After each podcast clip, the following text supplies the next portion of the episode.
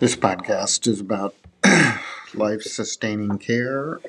Um, end of life care is often a focus for supposed wasteful health spending.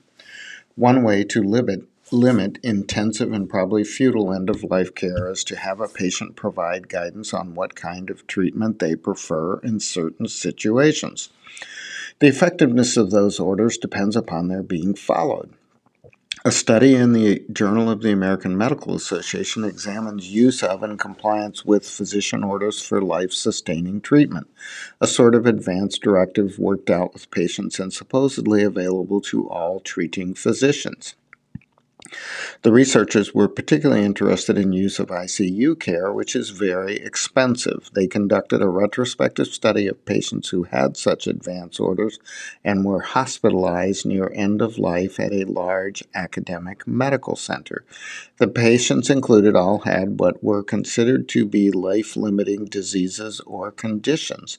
In, admission, in addition to admission to an ICU, use of certain treatments like mechanical ventilation, vasoactive infusions, dialysis, or CPR were used as outcome measures. About 1,800 patients ended up being included in the analysis. The average age was about 71. 39% had cancer and 26% had dementia. 36% had advanced directives for full treatment. 42% put limits on treatment and 22% wanted comfort measures only. 48% of the patients ended up being admitted to the ICU during their hospitalization, including 31% of those with comfort measures only polled, POLSTs. Treatment limiting advance directives were associated with significantly less use of ICU and other life extending treatments. However, a large number of patients who requested comfort only measures still ended up in the ICU and ended up receiving other interventions. This POLST discordant care rate was 30% for the comfort measures only group and 41% in the limited in- interventions group.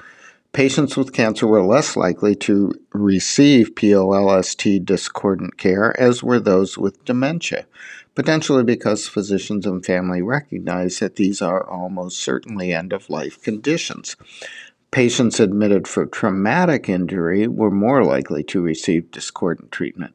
Since all the patients included in this study by definition died, all this extra care was also by definition futile.